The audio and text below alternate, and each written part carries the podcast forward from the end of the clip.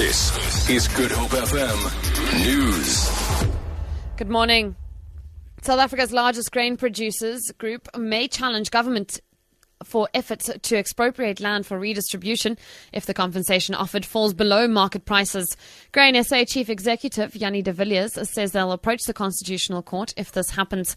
Government has brought an expropriation bill to Parliament to let the state make compulsory purchases of lands to redress racial disparities in land ownership. The bill has been passed by the National Assembly and the National Council of Provinces and now awaits the signature of President Jacob Zuma. A man has died and another was seriously injured when they were hit by a car on the R300 near Philippi. Western Cape Traffic Chief Kenny Africa says two men stopped on the side of the road to pray. And whilst busy praying, a robber came from the one side, opened the door of the bakkie and stole some of the stuff inside the bakkie. One of the persons that were busy praying then chased this guy and in the process uh, both was struck by a motor vehicle. The robber seriously injured and the person who chased the robber died in this incident. The situation in the R300 and we declared that as a danger zone.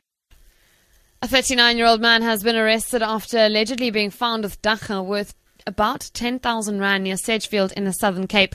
Police say the dagga was found on a bus en route from Kokstad to Cape Town. The suspect is expected to appear in the Knysna Magistrates Court soon on charges of drug possession. Lastly, South Africa's diplomatic efforts to increase trade ties with the Gulf states will be further enhanced during President Jacob Zuma's visit to Qatar.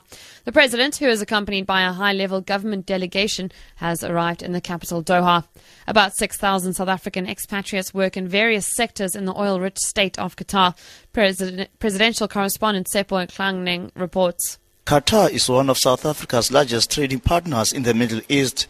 Trade between the two countries is valued at about 7 billion rand. Most of South Africa's investments in Qatar are in the petrochemical related sectors. Currently, Sasol is a leading investor in the development of the Qatari gas reserves.